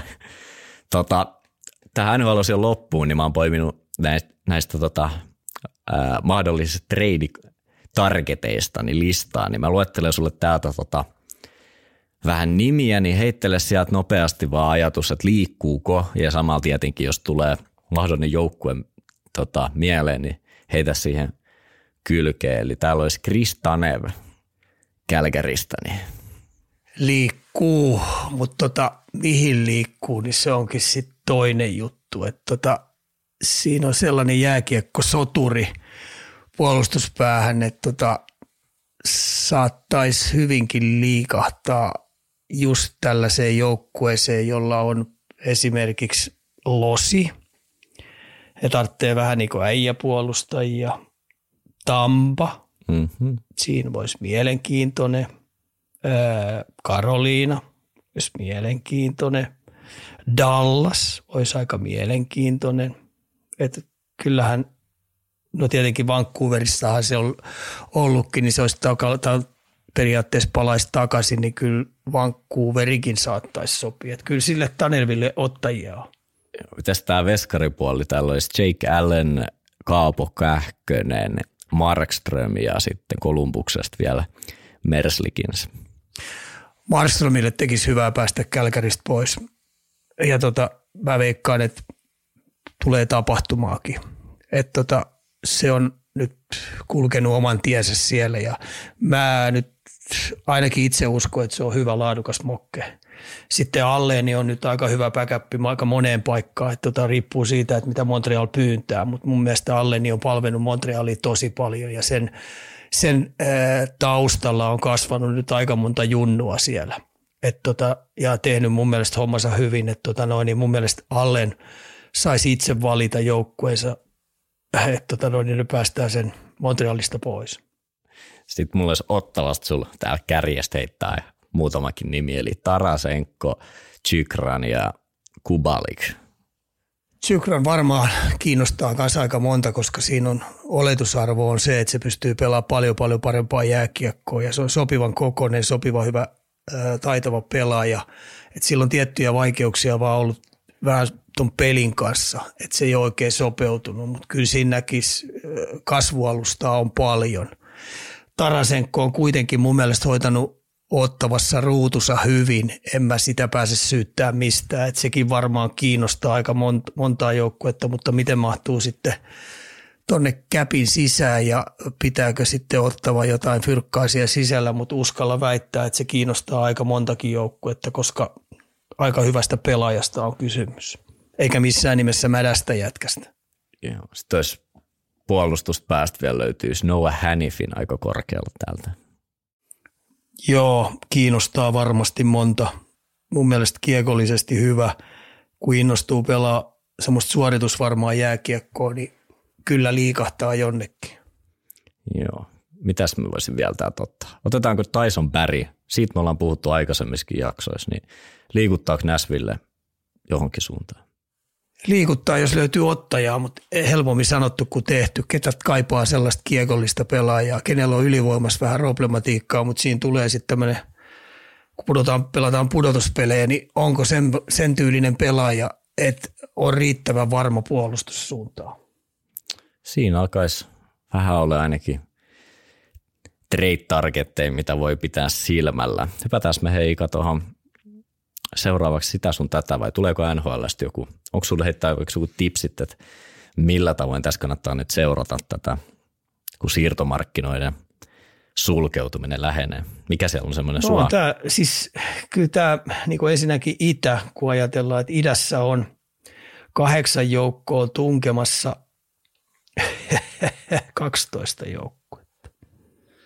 12, niin ennemmin tai myöhemmin, kun mennään kymmenen seuraavaa peliä, mennään siihen, kun on yhtäkkiä pelattu 60 peliä, niin tota, ennen sitä niin joku on nostanut lapasen pystyyn, ei ole riittävän hyvä, että päästään se jatkoon, niin kenellä hermo pettää ja rupeaa myymään äijä ja siitä alkaa sitten jälleen rakennus. Samoin kun sitten mennään tuonne tonne länteen, niin lännessä on kuitenkin kymmenen joukkuetta kymmenen joukkuetta niin aika pienessä pistemäärän sisällä, niin, niin, niin keneltä, ketkä sieltä pääsee sitten kahdeksan joukkoa. Et tulee ole, tulee ole kyllä tosi kovaa tappelua sielläkin pudotuspelipaikoista. Ja kysytään nyt tällainen vielä. Tuo toi deadline tosiaan on 8. maaliskuuta, eli siihen on vähän reilu kuukausi vielä. Niin nyt varsinkin, kun toi sentteri markkina on vähän niin kuin viety tuosta jo etukäteen, niin näetkö että sinne tulee vielä lisää nimi nimenomaan ja missä kohtaa, Eli onko siinä sit viimeisellä viikolla esimerkiksi nämä joukkueet, jotka ei enää tappele, niin sieltä saattaisi tulla sitten vähän isompia nimiä, jotka olisi ehkä jopa ollut Winnipegin ja Vancouverin tapauksessa vielä ehkä kiinnostavempia, eli tässä olisi niin jopa liian nopeasti painettu liipasint ja nimenomaan tämän. Ei ole, mun, mun mielestä ei missään nimessä liian nopeasti. Että tota noin, niin nyt koitetaan olla vähän niin sanotusti etupellossa ja varmistaa se, että ihan oikeasti ei jouduta siihen loppukirjaan ollenkaan mukaan. Eli mä sanoisin näin, että nyt tämä seuraava kaksi viikkoa, niin tämän kahden viikon aikana, niin mulla on sellainen kutina, että tapahtuu vähän isojakin jackpotteja tuolla ja jopa yllättäviäkin siirtoja – että halutaan varmistaa se, että on riittävästi pelejä jäljellä ja, ja saadaan vahvistettua joukkuetta ja saadaan riittävän pitkä periodi, että meillä on joukkue valmis. Oho. Se, on, se olisi sitten, tota, koska meillä tosiaan aikakin puskee päälle, niin hypätään me nyt tässä vaiheessa sitä sun tätä, niin saadaan varmasti käytyä kaikki läpi. Kaljukorner, pantattujen kivitalojen hautausmaa. Ja pistetään tähän alkuun sun kokemuspankki heti eturiviin kuuntelijan kysymyksellä, mitkä on kipeimmät virheet, mitä lasten kanssa tullut tehtyä, vapaasti liittyykö urheiluun vai ei, mutta ne mokat. Tulokset puhuu puolestaan, mutta varmaan on jäänyt jotain takaraivoonkin kummittaa, mitä olisi pitänyt tehdä tai sanoa toisin. Tämä onkin mielenkiintoinen. Tämä on aika helppo itse asiassa, että nuorten kanssa – Joo, tämä on itse asiassa tosi helppo. Eli iso virhe, mikä tuli teki, niin mä yritin jumppaa sitä häntää, häntää koko aika mukaan. Eli tota noin, kärki jäi niin pienemmälle huomiolle koko aika, että mun, mä yritin niinku pakostikin saada häntää heittämään itseänsä paremmin ja, ja intohimoisin siihen äh, juttuun mukaan, jotta ne sais kärkeä kiinni. Eli mä tuhlasin ihan älyttömästi aikaa siihen itse asiassa turhaan, kun mä olisin antanut niiden vaan tulla mukana ja pikkasen vähemmällä, tai siis tosi paljon vähemmälle huomiolle sitä, että kyllä ne siellä mukana tulee ja innostuu, ketkä innostuu ja niin edes poispäin. Ja olisi, olisi pitänyt antaa sille kärjelle paljon paljon enemmän huomiota, paljon enemmän paineistaa niitä pelaamaan kovemmin. Mutta tota, mun mielestä se isoin virhe, minkä tein, niin niin, niin tämmöinen tasapuolistaminen ja mentiin hännän ehdolla, kun olisi pitänyt mennä kärjen ehdolla. Ja toi on aikaisemminkin ollut meillä muistaakseni puheenaiheen, se on ihan mielenkiintoinen Joo. keskustelu. Tuleeko sinulla, jos mä pidän sinut siellä syvässä päässä vielä ilman kellukkeet, niin ylipäätään niin tämmöisestä kasvatuksesta joku mieleen, mikä on ehkä lähivuosina muuttunut, että onko se niin kuin eri tavalla esimerkiksi – nykyistä ikäluokkaa, mikä paljon puhutaan, että aina kun tulee uusi sukupolvi, niin se on vähän erilainen ja sitä pitää muovailla eri tavalla, niin onko tullut jotain tämän osalta? Ei, siis mun on itse asiassa entistä enemmän vahvistunut se juttu, koska mä oon sit saanut palautetta näiltä mun entisiltä pelaajilta – joista on tullut isiä, niin ne on entistä enemmän hakenut mua, että voisiko mä tulla vetää reenejä ja vedetään samoja juttuja, koska ne ei itse sitä oivaltanut, että jos ne olisi oivaltanut silloin, niin olisi tullut paljon parempia pelaajia. Mutta kun heillä on taas sitten elämässään muuten käynyt hyvin, että me ollaan se peli voitettu sitä kautta, niin sitten tullut hyviä isiä ja aviomiehiä, mutta se, että tota, mä oon entistä enemmän äh, vakuuttunut siihen, että mä mä toin niille koko aika vaikeita rasteja. Ne joutu itse kampeamaan itsensä vaikeista montuista ylös. Ne joutu, niille oli haasteellista tapahtumia jatkuvasti ja tämmöinen pettymyksiä tuli tosi paljon, koska tavoitteet oli niin korkealla, niin tämmöisten pettymysten ja, ja, ja huonojen tapahtumien käsitteleminen, niin niille tuli työkalupakki ihan järjettömästi sitä, että mä en edes yrittänyt olla niin kuin semmoinen, että mä koko aika pelkäsin, että ei mitään karmeita tapahtuisi. Päinvastoin mä järjestin niille mitä uskomattomampia rasteja, että mä tiesin, että tässä tulee näpeille. Niin entistä enemmän suosittelisin sitä niin valmennuksellisesti, että tota, no niin älkää pelätkö sitä, että sieltä tulee vaikeita tapahtumia. Joo.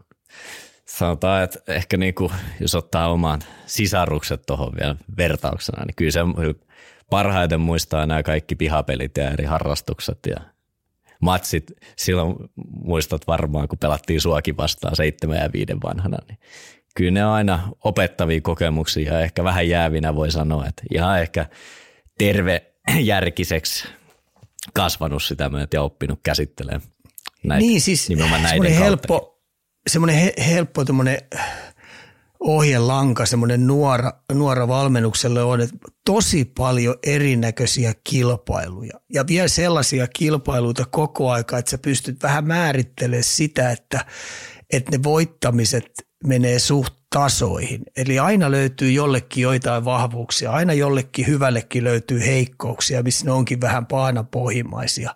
Niin tämmöinen pettymysten hakeminen ja onnistumisten hakeminen, niin, niin, niin se balanssi pitää olla kuitenkin aika hyvä, että tota no, niin sä löydät niitä kilpailuita, että siellä aina vähän niin sanotusti vähän voittaja vaihtuu ja pettymyksiä tulee tasaiseen tahtiin, että tota noin, niin koska koska tota noin, niin tämä kilpailu on se, joka niitä nappuloita kiinnostaa tosi paljon.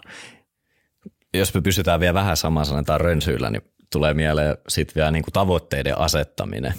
Niin tuleeko sinulla tästä mieleen mitä ajatuksia? Mä muistan vaan siis itse sen, että puhut paljon olympiadeista ja vastaavista, niin tavoitteita kuuluu asettaa. Niin kuinka paljon tämmöisiä niin kuin, tämmöisiin kilpailuihin ja vastaaviin sä lähdet sitten vielä asettaa niitä niin kuin baby-steppejä eteenpäin, että okei, koska ihan turhaa laittaa niitäkään myöskään saman tien liian korkealle, koska sitten se vaan iskee vasten kasvoja.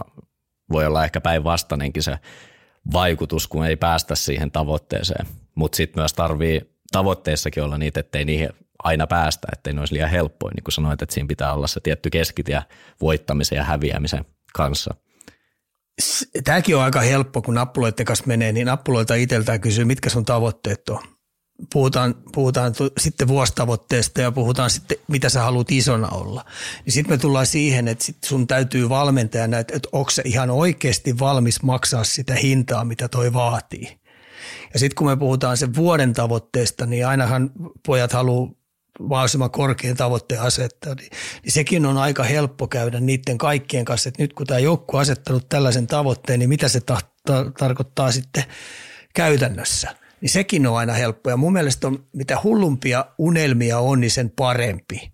Kyllä lasten pitää tavoitella mahdollisimman hienojakin unelmia. Toteutuuko, niin se on toinen juttu, mutta se matkahan on se juttu ja sitten siinä matkalla huomaa aika monikin, että onko musta siihen juttu. Et esimerkiksi sul kävi aika hyvin sillä tavalla, että sä huomasit C-junnuissa, että ei susta ole muuten tuommoiseen hulluun toimintaa ollenkaan. Että sulla on parempaakin tekemistä kuin reenata kuutta tuntia päivässä erinäköisiä juttuja.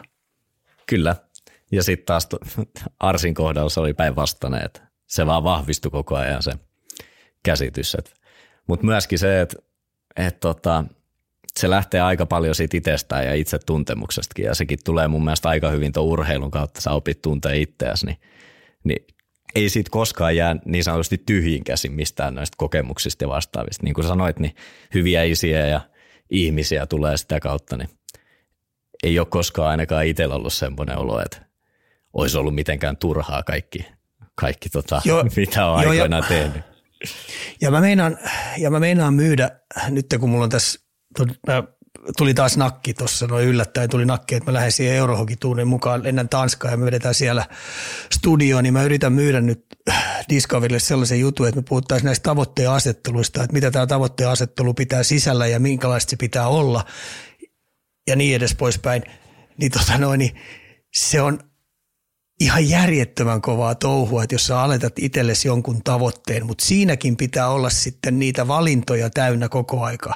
Että onko se valmis olemaan tuossa ja tuossa alueella paras. Mutta mitäs jos sä reenatkin ne osa-alueet vai haluatko olla paljon paljon monipuolisempi?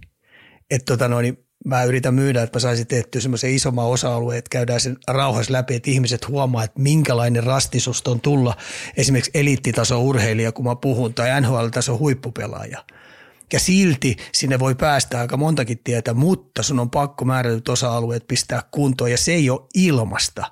Et mä en voi myydä nuorille sellaisia unelmia, että susta tulee NHL-pelaaja, jossa reenaat niin kuin SM-tason urheilija. Se on sulla mahdottomuus tänä päivänä semmoista ei olekaan, että jos sä meinaat olla NHL-tason pelaaja, niin se tarkoittaa sitä, että se on 24-7 ja se pitää olla niin tarkka suunnitelma – kuolla ja voi, ja sitäkin pitää olla koko aika sauma säätää jatkuvasti.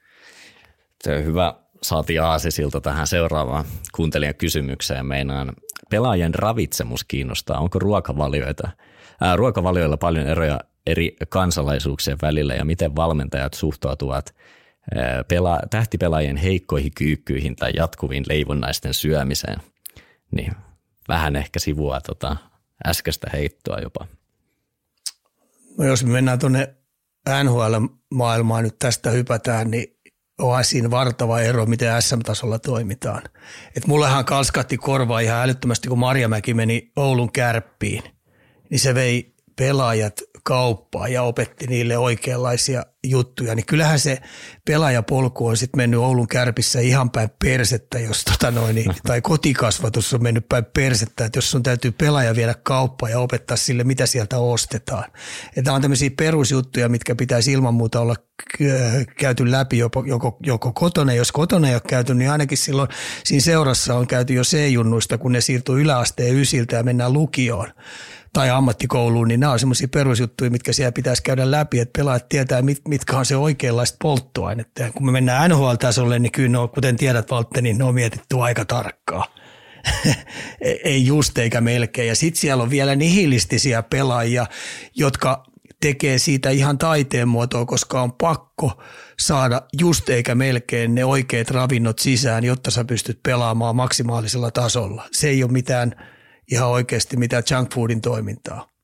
Joo, varmaan paras esimerkki on koripallon puolella LeBron James, kenellä sit aika pitkä toi ura, samoin Tom Brady, että noin kulttitähtipelaajat, goatit, niin se, että ne on pystynyt ton pitkän uran vetämään, niin kyllä se on aika paljon kiinni myös siitä, että mitä sä suustas alas pistät. Että Joo, ja mä, mä heidän nyt tämmöisen hienon, kun näillä jätkillä nyt on miljoonia. Öö, Patrick Mahosilla on miljoonia ja nehän on palkannut itselle fysiikkavalmentaja, joka hoitaa 24-7 heidän fysiikkaansa. Se on mietitty tosi tarkkaan. Sitten ne on palkannut sinne kokin, joka 24-7 palvelee vaan ja niitä ainoastaan. Okei, se maksaa paljon, mutta sitten taas toisaalta se, se tuo sinne. Ja sitten kun me ajatellaan, että kun meillähän Suomessa näillä urheilevilla nuorilla ei ole varaa palkata fysiikkakoutsia, ei, niin 24-7, eikä ole varaa palkata kokkia, No nämä on kuitenkin sellaisia ilmaisia asioita, mitkä sä pystyt sitten päättäväisellä omalla kiinnostavuudella niin pistää oikeasti suht okosti kuntoon. Se on valintakysymys, eikö niin? Kyllä. Jo, mulle on tullut ihan turha piipittämään sitä, että tota, et, et, kun ei ole mahdollista palkata sitä ja tätä. No kiinnostus siitä niin paljon että sä pystyt, pystyt itse pistämään ne kuntoon. Se vaan vaatii aikaa, se vaatii vaan intohimoa ja sitten oikeasti sä kiinnostut siitä asiasta. Mutta miksi antaa tasotusta sellaisista asioista, jotka pystyy myös itse säätää hyvin kuntoon? Se oli aika kattavasti sanottu tuohon ja oikeastaan ne ajatukset, mitä mulla oli myöskin tuolla. Että kyllähän noilla tähtipelaajilla löytyy itse palkattuja hierojia, murjojia, jos jonkin sortin fysiikkavalmentajaa siellä. Mutta kaikki on nykypäivänä aika, siis se data löytyy netistä ja jos sä oot kiinnostunut tai oot ollut oikeassa kohdissa hoksottimet niin sanotusti hereillä, niin kyllä se tieto ja taito niin myös löytyy aika nopeasti ja pystyt oppimaan ne, että ei se ole ydinfysiikkaa myöskään. Ei ole. Tota, liiga vähän vähille jäi tässä jaksossa, mutta tapataan nyt yksi ainakin tuolta meidän postilaatikosta. Eli viime jaksoon liittyen Kalpan viiden tappion letku kääntyi kolmen voiton sekä yhdeksän pisteen viikoksi ja vielä pari peliä rästissä. Silloin ainakin kun tämä viesti on tullut, saadaanko sittenkin IFK ja kärpät kiinni ja otetaan suora playeripaikka. No otetaan nyt siihen vielä vähän kiinni tässä. Muu musta hevonen, kaikki peukut ylös, ottaa suoran pelipaikan, mutta mut jännäksi se meni, koska, tota, tai suoran pudotuspelipaikan, koska tota, no, niin Lappeenrannassa oli jäämässä luu käteen, että oliko se 30 sekuntia loppuun, ne sai ilmaisen maalin, millä ne sai kolme pistettä, että siellä ää, Saipan pakilta katkes alimmaisena mailla.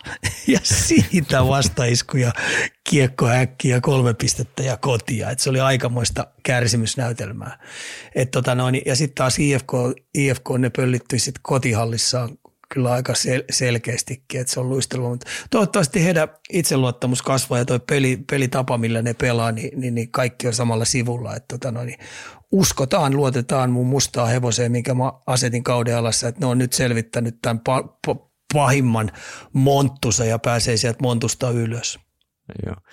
Meillähän oli ajateltuna tähän tota, jaksoon jotain yksi tämmöinen niin kuin, ei nyt sanota, että se mikään segmentti olisi, mutta sulla olisi joku viikon rouhia tai viikon karva ja meidän täytyy joku nimi täällä keksiä, että aina joka viikolla me otettaisiin sieltä joku, on sitten liigasta NHLstä tai jostain se joku spesiaali tapahtuma pelaaja. Mikä se oli se, mikä sulla oli mielessä silloin? Sehän oli liigasta, eikö ollut se joku pelaaja?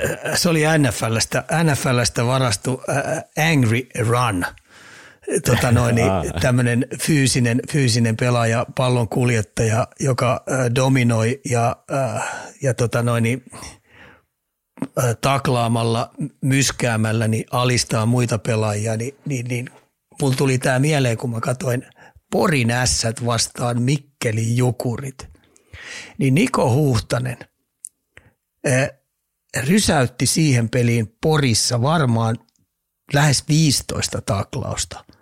Se oli kentän paras pelaaja, joka alisti koko oikeastaan äh, patapaitojen äh, rosterin pitämällä niitä fyysisesti pilkkana.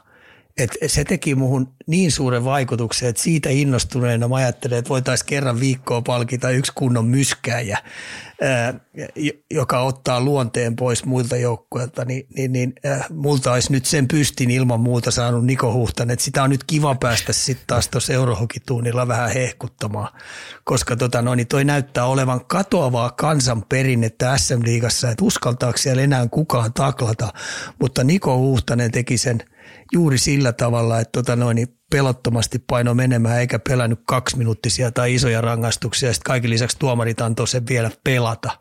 Et huikea suoritus ja hattua tulee täältä päästä.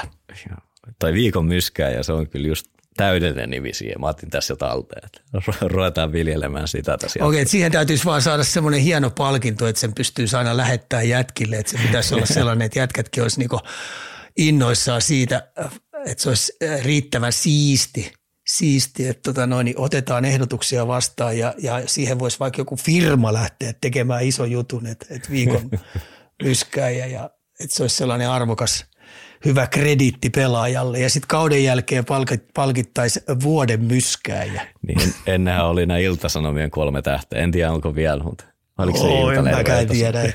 Mutta kun siis mua pelottaa se, että kun SM Liikko on mennyt steriiliksi tussutteluksi, että ei siellä uskalla oikein tehdä, että nämä vanhan liiton pelaajat ei uskalla painaa menee ja siellä ei tunnetta saa paukkua. Tässä oli hyvä esimerkki, kun Jyväskylässä heitettiin kaksi pelaajaa äh, nakkikiska paineista. Heitettiin pihalle Wigren ja toi äh, tämä Teissalla heitettiin ulos siitä, että pojat nyt vähän rupesi innostua siitä tunnetta näyttää, niin molemmat heitettiin pihalle siitä pelistä. Niin mä pelkään, että tämä meidän yksi isoimmista vahvuuksista, mikä tällä steriilillä tussuttelulla on nyt monta vuotta aiheutettu SM Liigasta, niin meidän paras vahvuus on poistumassa koko ajan katoavaa kansanperinnettä. Niin sen takia niin tämmöiset Niko Huhtaset, niin me kaivataan niitä lisää ja niitä pitäisi entistä enemmän rupea arvostaa, jotka painaa menee tuolla ja tuo sitä osa-aluetta, mikä jääkiekossa on kuitenkin yksi tärkeimmistä, koska se on kontaktilaji. Sun pitää antaa ja ottaa. Kyllä. Kontaktilajista puheen ollut, otetaan hei nyt NFL ja tuli tuossa vähän, mikä Angry Rankin mainittu, niin Super Bowl-ennustus hei. 49ers Chiefs, missä vankkureissa ja miksi? Kyllä se on pakko Kansas Citylle, että Kansas City paino vieraissa nyt sitten yhden joukkueen taas katolle ja tota noin, niin ei joudu nyt siihen vieraspeli huutoon meteliin Vegasissa. Se on se puolueetun kenttä, missä molemmat painaa, niin, tota noin, niin molemmat lähtee samoista viivoista. Ja sitten kun me puhutaan tuosta pudotuspelikokemuksesta, joo, menestyksestä, niin nämä pahimmat kannot ja kasket, niin Kansas City on selvittänyt, niin, tota noin, niin mun on vaikea nähdä, että San Francisco pystyisi pysäyttämään. Ei sit millään vaikka hyvä joukkueesta on kysymys. Joo, nehän on Vegasissa nyt toi Joo, niin Super Bowl. On. Siellä mä näin jonkun lehtijutun, että oli kalleimmat liput ikinä. Osittain varmaan sen takia, just kun Vegasissa ollaan, siellä on noita hairollereja aika paljon, niin Niin tota, mutta mä oon 49ersin vankkureissa alusta saakka ollut ja heti, että tulee voittaa jopa Super Bowl. Niin katsotaan meneekö mullakin yksi oikein vihdoin. Mä heitin, että Kutserukin voittaa All-Star-tapahtuma, ei ihan lähtenyt sinne, sinne suuntaan. niin, niin, tota, sen takia ei olla tulossa. Si- siitä on siitä Kutserovin jutusta sanottava, että kun mä en itsekään ole mikään ää, All-Stars-tapahtuman suuri fani, mutta mut tota niin mä ymmärrän sen tapahtuman täysin. Se on junnuille, medialle ihan valtavan tärkeä tapahtuma. Varsinkin pikkujunnuille ne tykkää kopioida kaiken näköistä tekniikkarataa, luistelujuttuja sieltä, niin ihan oikeasti jos sä meet sinne, niin heittäydy siihen tapahtumaan. Et mun mielestä se oli törkeät huonoa käytöstä ja mun mielestä ansaitsisi Perkulle vaikka kahden viikon tai kymmenen matsin pelikielon siitä, että se veti sen tapahtuman vihkoon. Olisi antanut senkin esimerkiksi Sebastian Aholle sen, sen mikä sen taitoradan juttu, mm. jutun tekemisen, niin se olisi näyttänyt siellä sit omaa tekemistä, mistä junnut olisi tykännyt, mutta toi oli mun mielestä halveeraava juttu. Kuvastaa jätkän arvomaailmaa ihan helvetisti. Kyllä. Loppu hämöttää, eli sitten päästäänkin arsenaaliin, hei. Liverpoolista vakuuttava 3-1 voitto eilen ja jopa mä katsoin hei yli puolet tästä pelistä. Ja hetken näytti, että te onnistutte taas munit tämän peli tasuriksi vähintään. Miten stressitasot, oliko kovilla? No niin helvetin hieno ensimmäinen jakso oli. Ensimmäinen puoliaika oli tosi hyvä. Kuin ollakaan, niin meidän tuurilla niin painetaan siinä sitten viimeisten sekuntien aikana pallo omiin ja peli on yksi yksi. Ja sitten kaiken lisäksi se toinen, jakso, äh, toinen puoliaikakin alkoi, ensimmäinen viisi minuuttia, kymmenen minuuttia, mikä oltiin, niin se olisi voinut yhtäkkiä olla puulillekin kaksi yksi. Mutta se jotenkin tavallaan selvitettiin ja sitten kuitenkin ollakaan, niin, niin, niin vihdoin ja viimein kaveri auttoi meitä. Eli vihulainen, vihulainen auttaa meitä sen verran, että päästiin 2-1. Martinelli pystyy tekemään sen sisäsyrjämaalin siitä ja päästiin 2-1 johtoon ja sitten kaiken lisäksi 3-1 maali, niin Mokke vielä hörppäs längistä sen, niin odettiin mun mielestä ansaittu 3-1 voitto, koska mehän tehtiin neljä maalia siinä. Joo, ja mun mielestä se yksi olisi pitänyt pilkku olla tässä mikä varrilta katsottiin. Se varri on mulla vähän ihmeellinen noissa tilanteissa enää. Joo, ja mä oon tässä matkan varrella, kun Arsenaari on seurannut, niin varri ei ole ikinä jeesannut meitä yhtään mitään. Jos katsotaan varrin tulokset, niin 90 prosenttisesti aina vihulainen hyötyy. Miten kaikki siinä on sanoo niin aina omasta joukkueesta? Ei, kyllä se menee sillä lailla, että arsenaalista kun on kysymys, niin 90 on, kun mä ajattelen kaikki nuo tuomaritoiminnatkin Wengeria josta asti, niin ei saamari. 90 pinnaa kääntyy aina vastapuolelle. Hei, meillä on tässä muutama minuutti vielä aikaa. Me ollaan tosi hyvin taas pysytty aikataulussa, mikä me tuossa aluksi ennen nauhoituksia asetettiin, niin vapaata sanaa, terkkuja kuuntelijoille. Nyt saa tykittää. Mikäs me ollaan unohdettu?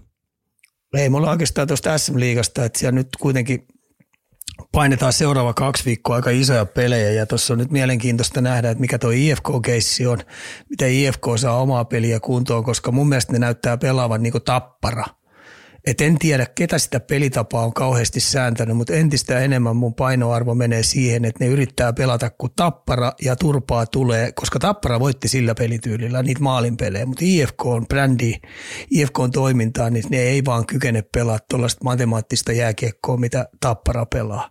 Et heidän kannattaa nyt miettiä tosi tarkkaan, että millä ne saa tuon joukkueen pelaamaan. Sitten tietenkin pallo seuraa omalaisen keissiä, että pystyykö TPS jäämään jopa kympin ulkopuolelle. Siellä. Se olisi muuten aikamoinen jytky, hei. Kyllä. Siellä on KK parin pisteen päästä tällä hetkellä. Ja on, ja sitten mitä, ja, niin, ja sitten mitä tekee esimerkiksi äh, Vaasan sportti, hei. Siellä on 11 ulkomaalaista ja tässä on kuitenkin, puhutaan millin satsauksesta, että haluuks ne myydä kaikki ulkomaalaiset, koska suuri osa niistä ulkomaalaisista pääsee Asvenskani tai jopa osa SHL pelaamaan. Siellä on aika isot paukut. Tai puhutaan Sveitsin sarjasta tai puhutaan Saksan sarjasta. Siellä on he avoimet sarjat, niin siellä on kova tappelu. Niin kannattaako niiden jättää miltsi siihen ottamatta? Mihuon miljoona ottamatta niin, että saadaan Risto Duffalle ihan ok jäähyväiset. Siellä on Jypilläkin ihan hyvä. Kyllä TPS nyt on vähän ampumassa omaa nilkkaa sanoa viimeisillä tappioilla. Jos mun pitäisi tällä, kun mä katsoin Jyppi, Jyppi TPS-pelin, Jyppi pelasi hyvin, jos mun pitäisi tällä istua, meneekö Jyppi pudotuspeleihin vai ei, niin mä sanoisin, että Jyppi menee pudotuspeleihin. Oho, sieltä vielä semmoinen. No sun on nyt lähiaikoina on kyllä onnist, onnistunut aika hyvin nämä ennustukset. Niin. Mä tykkäsin siitä, mitä Jerry Turkulainen pelasi sen lopu. Jos ei se sytytä tota muuta joukkuetta pelaa, kentän pienin, kentän, kentän tota noin, taitavin pelaaja, niin jonkun pippuri. Se, se tappeli jokaisesta irtokeuksesta, se taklas yhteenvaihtoa kolme kertaa, se meni ahtaisiin väleihin, se heitti roppaa peli oikein kunnon. Jumalauta, jos ei se sytytä jyppiin, niin sit saa, sit saa sen tunki olla siellä. Siihen on ehkä hyvä lopettaa. Hei, kiitos Ika. Kiitos. Viikko on virallisesti saatu nyt käyntiin meidänkin osalta. Ollaan aikataulussa ja mä päästä sut jatkamaan, jatkamaan tota, työpäivää niin sanotusti. Ja kuuntelijoille pidetään päät ylhäällä, tsempataan ketjukavereita ja lyödään paikoista sisään. Kuulemiin.